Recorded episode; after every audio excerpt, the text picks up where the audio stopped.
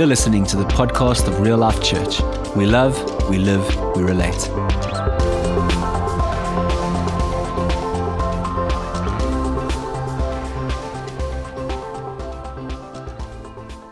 Yes, yes, yes, yes, yes. Okay, well, I'm excited this morning so we can turn the volume down a little bit because he, ha! Fantastic. I got fresh air, mountain air in my lungs this weekend. So, he, ha!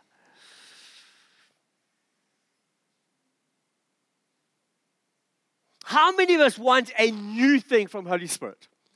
How many of us want to see a new thing in our nation? How many of us want to see a new thing in our schools, in our workplaces, in our place of work, in our families, in our friendships, in our relationships, in our marriages, in our children, in our offspring, in our cousins, on the roads, to the supermarkets? How many of you want to see something new? I do. I'm, I'm looking. Slow down, Stu. Press pause. Slow down.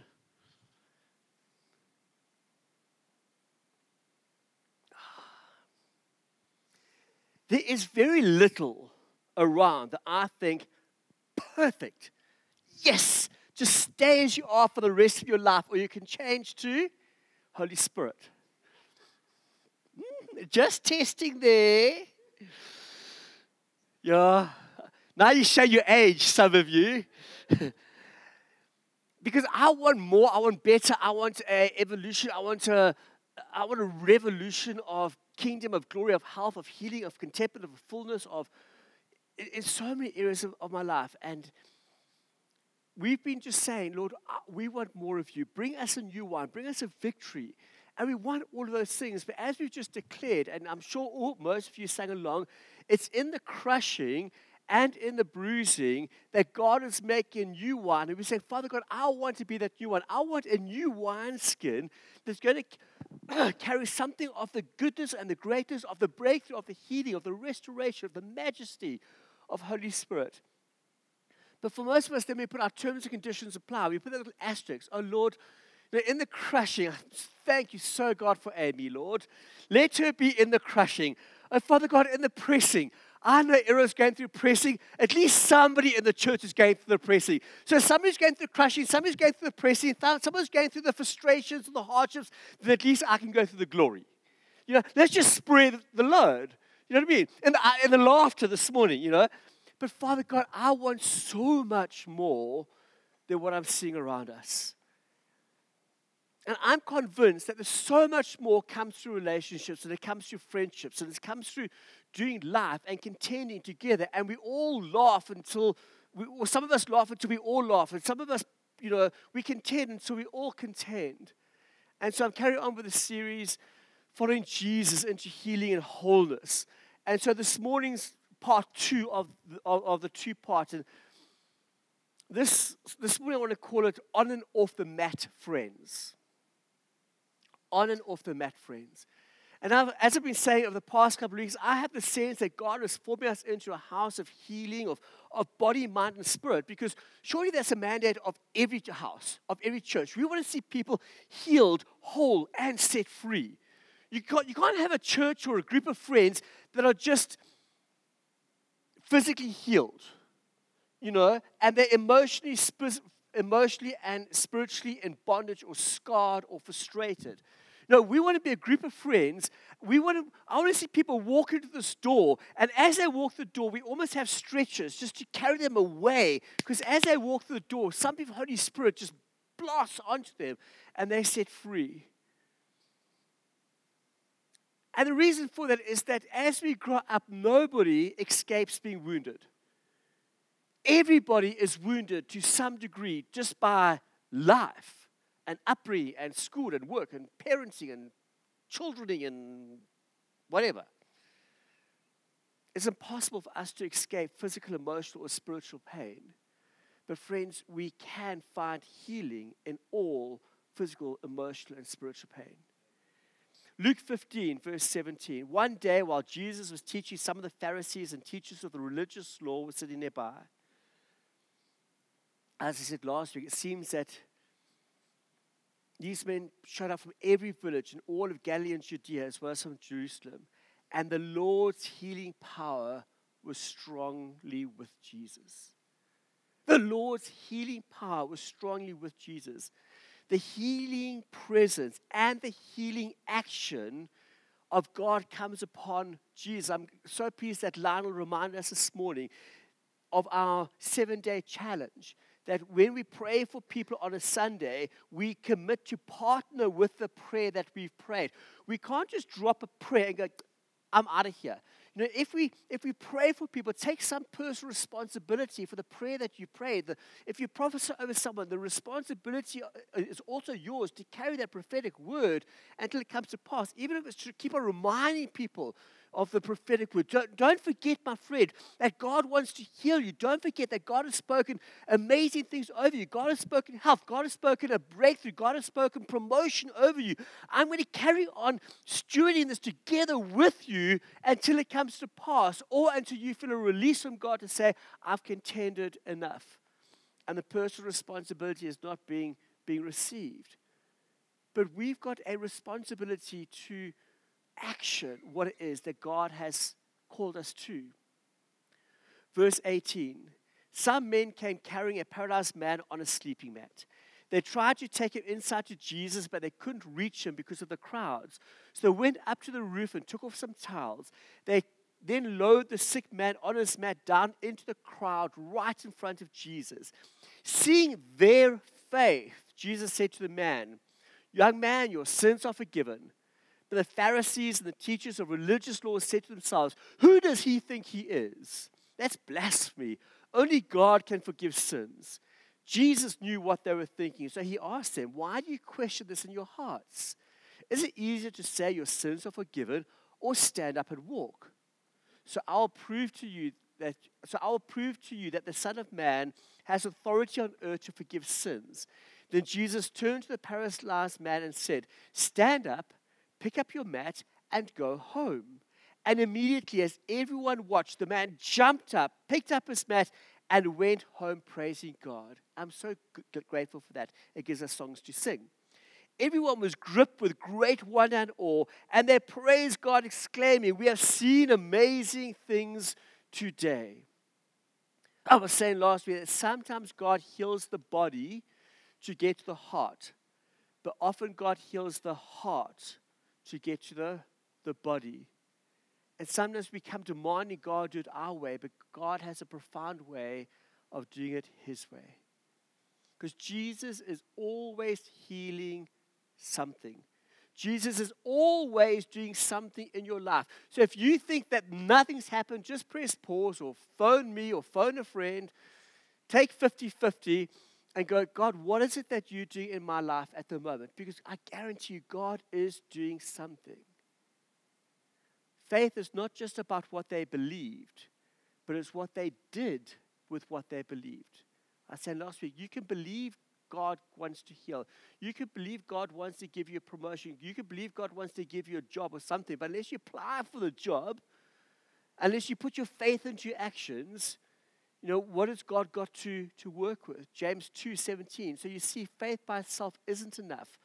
Unless it produces good deeds, it is dead and useless. These friends do not stay home believing God can do it. They're compelled to go do something.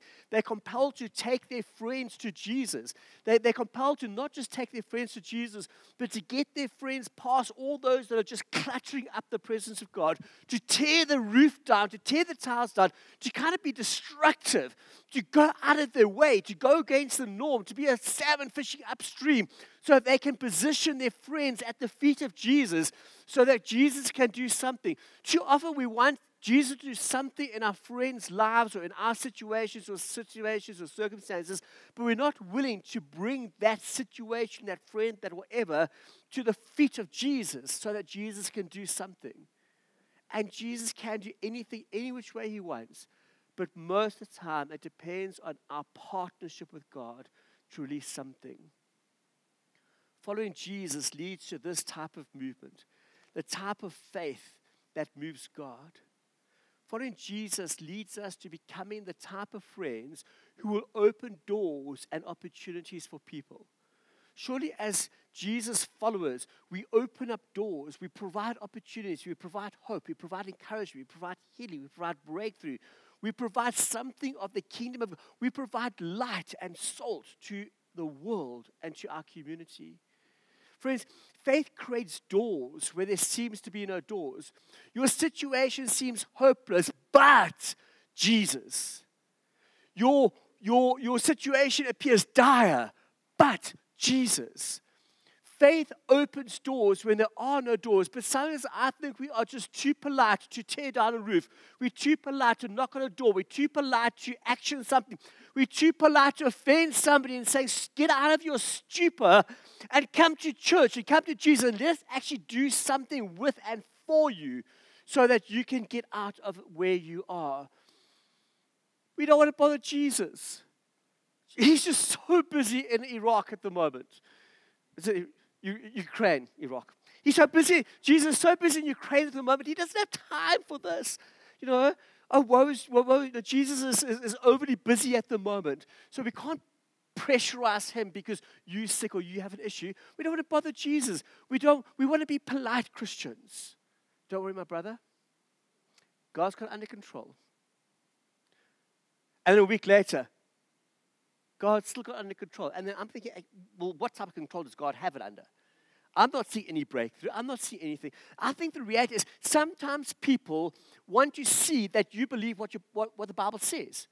You know, we get so many Christians, maybe with a small c, that say God heals, God wants to pray for you, God wants this in your life, God wants you to be whatever. And people look around and go, that, that might be true, but I don't see it. And I don't know whether you actually believe it because I don't, I don't see it in your life. I don't see that you are powerfully, wonderfully, awesome made. I just see you as a depressed wreck.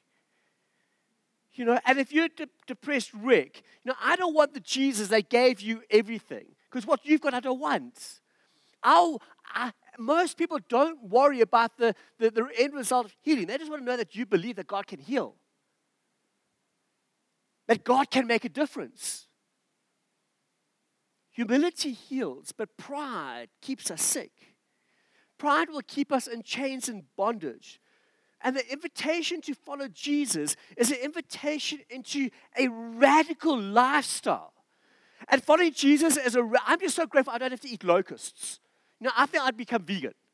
You know, I'm so glad I don't have to dress in sacks and yuck and eat locusts and, you know, I don't, I don't even want to fish braai. You know, but, but you know, following Jesus is a call to be radical, but it's not a radical just for you to look weird. It's a radical on behalf of people. You are called to something amazing on behalf of people, on behalf of those that you gather around. By his stripes, you are healed. And people don't live in halfness. And I think, I'm sounding a bit high pitched. I, I think da da da da da da. I think that there are so many times where we live in the halfness. And we, as believers and as Jesus followers, we should live in the wholeness. I want the wholeness of everything. And in living in wholeness, we need to become the type of people that are willing to break things. You know, we're willing to, to tear the tiles down. We're willing to carry people. We're willing to go where no polite, woe is me, arbitrary, woke believer will go. Up the stairs, through the roof, and into the presence of God. This is a belief that should make church look somewhat crazy. Church shouldn't be boring. Church should be full of wackiness and wonder and chaos. You know, when we leave church, the chairs should never be in straight lines because there was a chamors of something happening with people flapping like fish or kicking like something or flying or levitating or, or praising or jumping around or whatever. Church should be chaos. In the presence of God. You know, I have holy hiccups. If you put your plug into, if you put your finger into a plug, you will have a reaction. If you put your body into the presence of God, into the Kuberg of heaven, There should be a reaction. Something happens. Church is not a polite, mundane, arbitrary place. This is the type of friends we should be that carry people to Jesus, that tear things down, break things, do whatever it takes to get somebody into the, the presence of God. This is the kind of dimension of faithful friendship that God calls us to. In our community of word and worship, it's our unity in Holy Spirit that should bring us together as one. Even as Father's Day, we, we all celebrate that we have an earthly father. We've had an earthly father, good or bad. But the most important thing is we've got a heavenly father today. And what brings us together as one is that we have a, an earthly father. Our DNA has been changed and transformed into a new likeness. We look like him, we breathe like him, we talk like him, we are friends like him. In that divine unity, we should be able to do the most amazing things together in Him. But it's when we try to do the amazing things in church, or amazing things in Christianity, or the amazing things in me, or you, or us, that we fall flabbergastly flat. It's in, that was impressive, hey? Yeah, it was, it was just in, I impressed myself with that one. I know, it's like, eesh. Friends, are we willing to become the whatever it takes type of friends? I'll do whatever it takes to see you whole. I'll do whatever it takes to see you healed. I will do whatever it takes to see you restored. I will see you, I will do whatever it takes to see you come into the wholeness of who you are called and designed and purposed to be. As we looking back on this last year going, I want to be this type of friend. I want to be the roof tearing type of rebellious friend. I'll probably get arrested and probably half of you will go to jail, but you know, we have precedent for that. Ask Paul, you know. Um, but here's the reality. Some days I am the zealot friend, willing to get up early to have a game of squash and a coffee and encourage, or, or having a late night and receiving phone calls when it's awkward or, inconvenient. Sometimes I am that type of friend. I, I think that's kind of okay. But the reality is, some days I get to, to be the friend, but some days we need the friend. It's all right to be the four guys who are carrying the paralyzed man on the mat. But sometimes the reality is we are on the mat and we need friends to carry us. It takes great courage to be a friend. But especially in our day and age, it takes greater courage to be on the mat, to need a friend. It's one type of thing to carry people, it's quite another to be carried and allow people to carry you. And some of us are great at carrying people the bravado and the strength, and gee, I've got it all together. But it's awfully difficult to let friends carry us. And friends, we cannot come into wholeness and healing. We cannot come into the fullness of who we are if at some points of our journey we aren't willing to say, I need a friend. I'm on the mat. I need to be carried. To allow people to, to carry you. That's family. We can't all be the carriers because sometimes we are those who are on the mat, who are being carried. And I carry often, but I know the mat well. And for me, most of my Christian, especially church leadership journey, the mat was a no go area.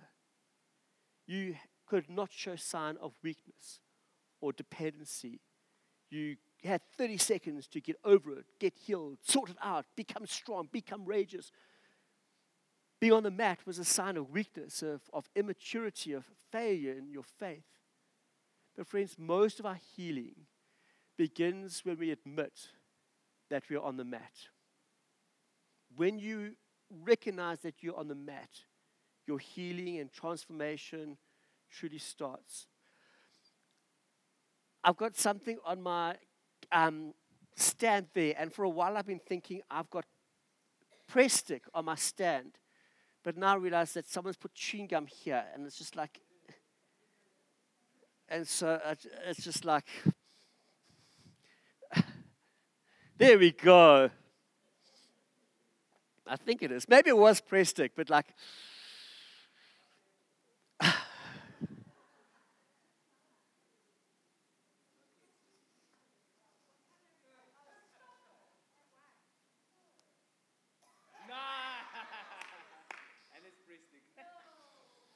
I think it's cinnamon. Do you want to agree? Spearmint.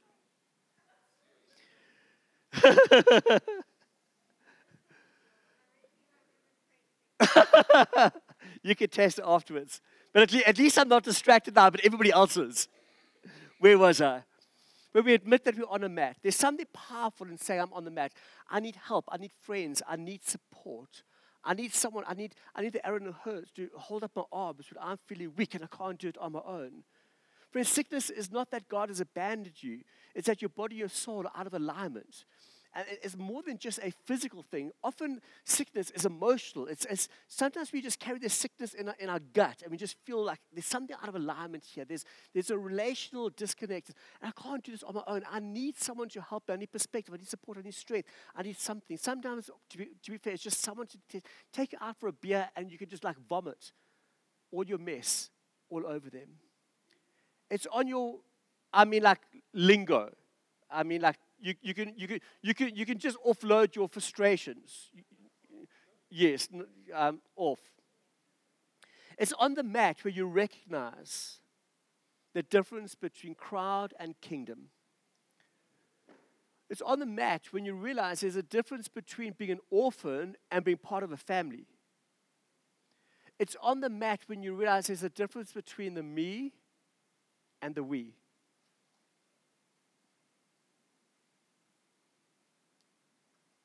One of my personal disappointments is in seasons where I've been on the mat, I've wanted the crowd to be my friends.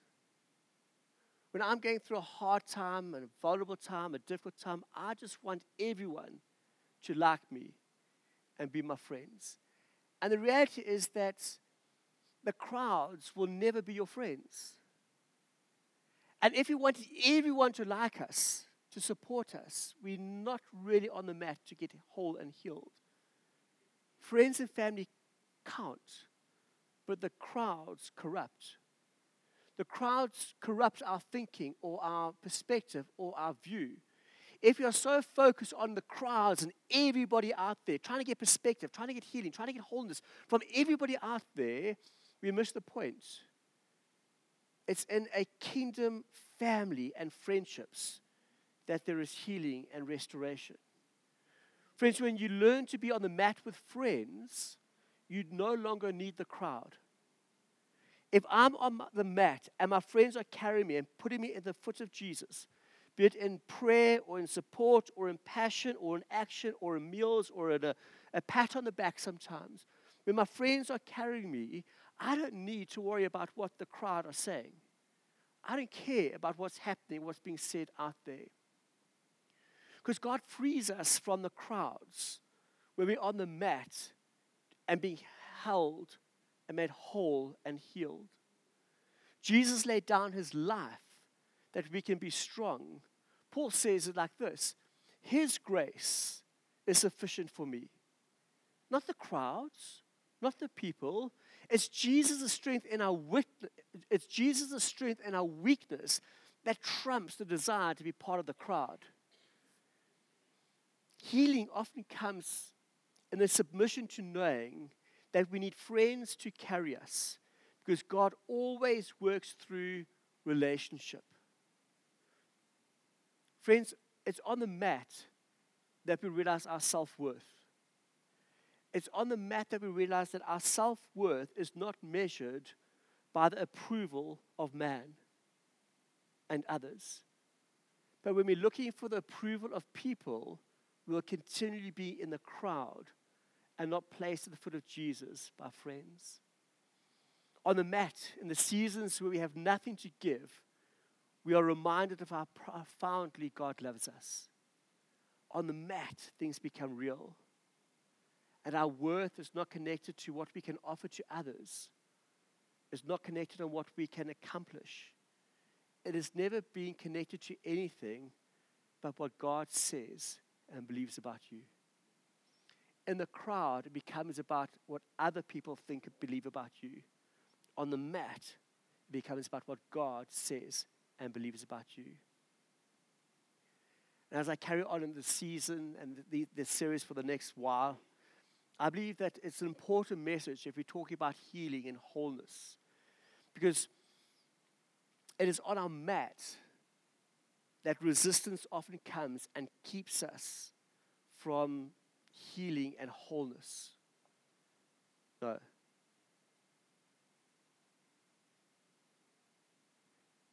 It's on our mat that it keeps people from coming in to confuse us in our healing and wholeness process.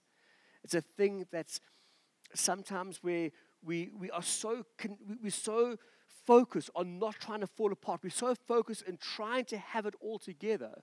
We're so focused on the pretense of what's out there that we're not willing to be vulnerable and be on our mat. Friends, friendship isn't about game night. Friendship is about pain night. It's more important to have the friends in your pain on pain night than it is to have friends in your life on game night. We don't just need to have friends in our lives, we need to have friends in our souls. It changes from the crowd to the mat.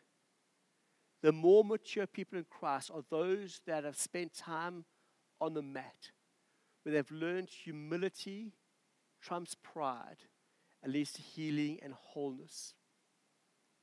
There's a couple of people that I think we need in our lives. We need truth tellers, people who tell us like it is in love. We need people who have the, the, the relational equity and the assets of being in the trenches together, of knowing one another, of doing life together, who can speak into our situation with love. Not people who think that they have a right to criticize you just because they are part of the community or part of your church or something. We feel that there's a legitimacy because we are all family, that they can come and speak the truth with a hook and a smack and a sense of rebellion. We need trust keepers. We need people who are like vault people, people who you can share with, and they will take it and they will lock it up in a vault and they will seal it, never to be released again. People that you can trust. We need tank fillers people who remind us how awesome and amazing we are, people who encourage us when we need encouragement, people who love us when we're on the mat, people who will get onto the mat with us.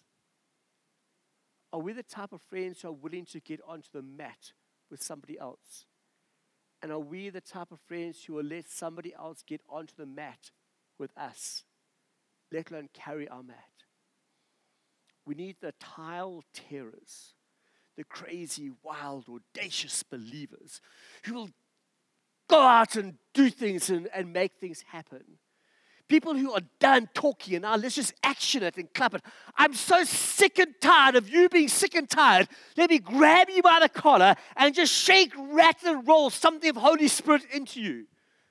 People who will give you a kick up the butt and say, enough is enough. Let's believe God for this. Um, I'm sick and tired of you staying in your stupor. We need something more. Let's carry you into wholeness and do something real.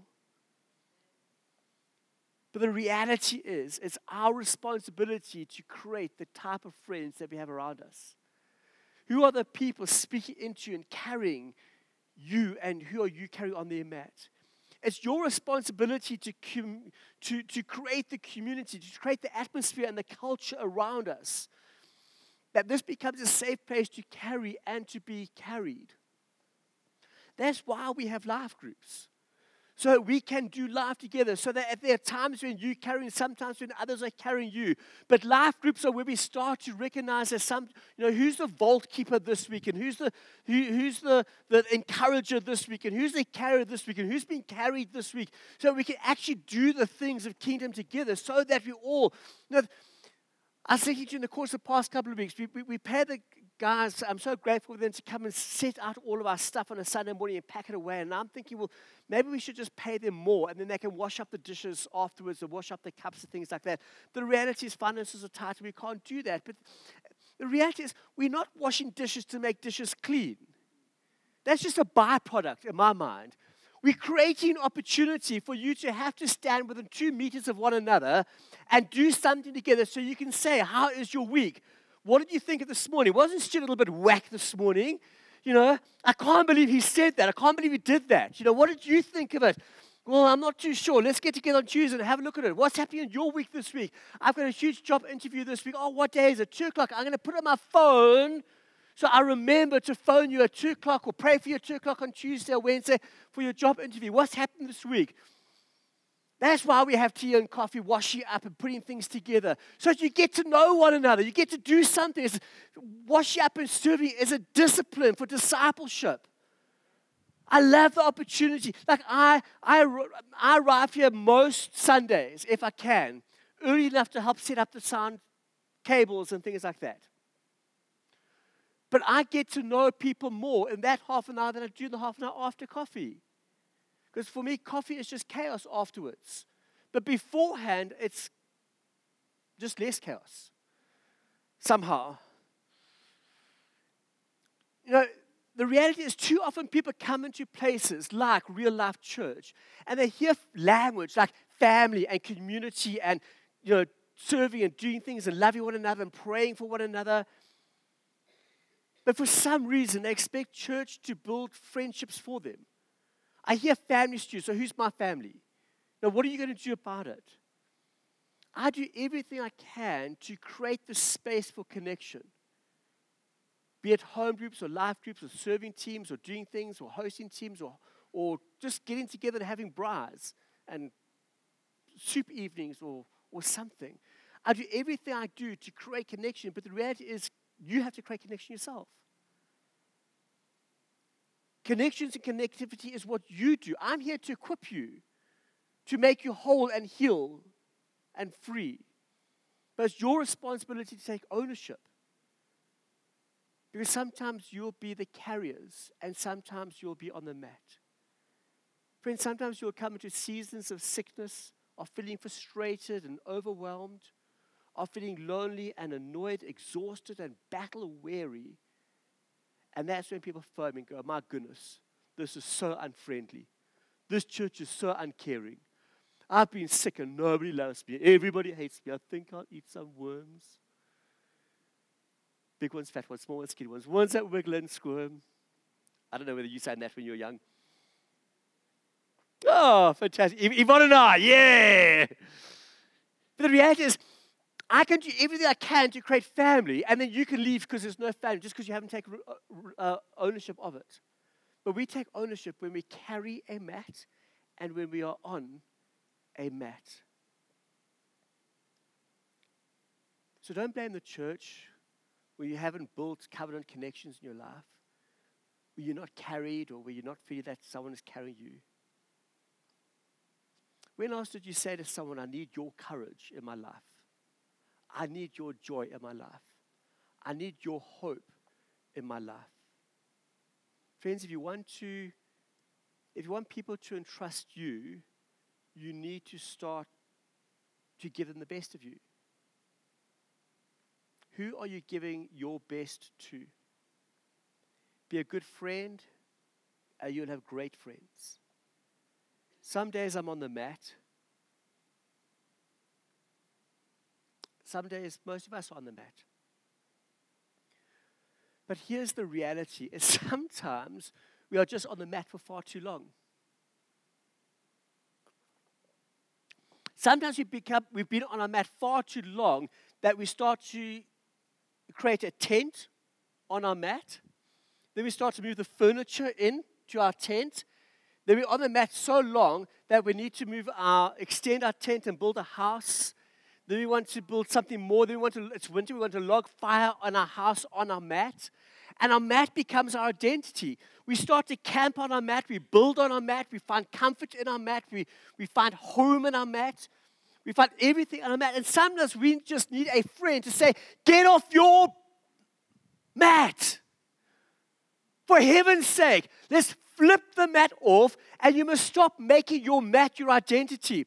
You got onto the mat because you were unwell. You got into the mat on a moment of fear. You got onto your mat on a moment of pain. You got onto your mat on a moment of suffering. You got onto your mat on a moment of, uh, of loneliness. But now get off your mat. Let's flip the mats and get people off the mat because we can't live on the mat. Somebody came in on their mat, got into the presence of God, and when you're in the presence of God, you don't need a mat anymore. And if you do, it's temporary. It's a moment on a mat, not camping on a mat. Where am I going to find you? Oh, I'm on my mat. I'm on my mat of despair. I'm on my mat of overwhelming. I'm on my mat of this. Nobody loves me. Everybody hates me. I'm on my mat of loneliness. Stop pitching a tent there. And sometimes we need people who can say, actually, dude, do dead. You've been living on your mat too long. Get off your mat. When we start to have our identity, we start to live in the discouragement. We start to live in the fear. We start to live in the brokenness. We start to be identified by the anxiety or by the something, whatever it is. And we need friends who will flip our mats for us. We cannot be a good friend if we have become a victim. If you're living on the mat of despair, you cannot be a cheerful friend. If you're living on the mat of brokenness, you cannot be an example to your community and to others. If you're living on the mat of woe is me, you cannot be someone powerful to somebody else. You cannot be anything that you are on the mat for because all your identity is on that mat. So let's help one another get off our mats. Let's have friends who will help us get off our mats. Because our situation and our circumstances don't define us. We need to be a group of friends who contribute to others, who contribute to getting other people off their, their mats. Truth tellers who, in maturity and in love and in wisdom and above all, in relationship, can help people get off their mats by carrying them to Jesus. You don't just flip somebody off their mat, you flip them off their mat at the foot of Jesus so they can become healed and hold. I would suggest that too many people remain paralyzed because they have become so accustomed to living on their mat that even in the presence of Jesus, they would ignore what Jesus said and live on the mat. Because Jesus said, get off your mat, pick it up, and go home. And when our identity is so wound up in that, our response can be, But Jesus, you don't know I'm paralyzed. Jesus didn't speak into what he was on the mat for. Jesus didn't address him being paralyzed. Jesus doesn't necessarily address your fear, your phobias, your pain, your suffering, your loneliness. He reminds you of what He's done. He reminds you what you are in Him and says, I have a different solution to this. Come into me and find wholeness, and in your wholeness, you find healing. And when you're healed, you get out of here and walk. Friends, this morning, let's be a group of friends and people. And for some of us, it is by saying, I'm on my, my mat. Sometimes we just need to be honest and say, at the moment, my life sucks. At the moment, I'm frustrated. At the moment, I'm miffed. At the moment, I'm depressed. At the moment, I'm anxious. At the moment, I'm annoyed. At the moment, I am feeling hopeless. At the moment, I am whatever. It's just the reality of sometimes where we are. But then when you say, actually, I don't want to live here, won't you help carry me? We're going to pray for folk in a moment, but again, like we said last week, if you pray for somebody, commit to praying for them, not just for 30 seconds on a Sunday morning, but take ownership in that and say, I'm going to pray for this for seven days. I'm not saying like for a lifetime or for a month or whatever, for seven days. Because we're putting in a spiritual discipline to be able to do something. And some of us need to say, I know people who are on a mat. This morning, I'm going to make a decision to become the towel tearing type of friend who's going to carry them to their mat, to, to the foot of the cross. So if either of those situations or you, because we're going to be praying for people every Sunday for the, for, for, for, for, the, for the, for the foreseeable future. If you're on your mat and you want someone to get onto your mat with you, encourage you, love you, and take you to healing, I'm going to ask you to come to the front. If you have people that you're carrying, and you need more people to carry your friend with you, also come to the front. This morning I'm praying for a friend of mine, Kevin, who's feeling hopeless because his mom is tremendously unwell. And so I'm saying, I am carrying you. I want to be your towel tearing down person. When you can't do it, I will do it. And in, in the spirit, I'm going to take you and your family to the foot of the cross for healing and wholeness, be that physical, mental, emotional, or spiritual. We're going to do that. And if you need healing, physical healing this morning, JP needs physical healing for his knees, um, his knee this morning. One or two? One. See, we've already done 50% of the job. So JP needs physical healing for, for his knee this morning. We'll carry on praying for Rebecca because she needs physical healing for her foot this morning. Daisy, who works for us, has got a, a lump in her breast that she's had biopsies on. So we get, I'll ask Ali to stand proxy for Daisy, that we have um, that we carry her. And if there's anyone else who's carrying a, a friend on a mat, we want to pray for with you together. So if any of that is you, won't you come to the front?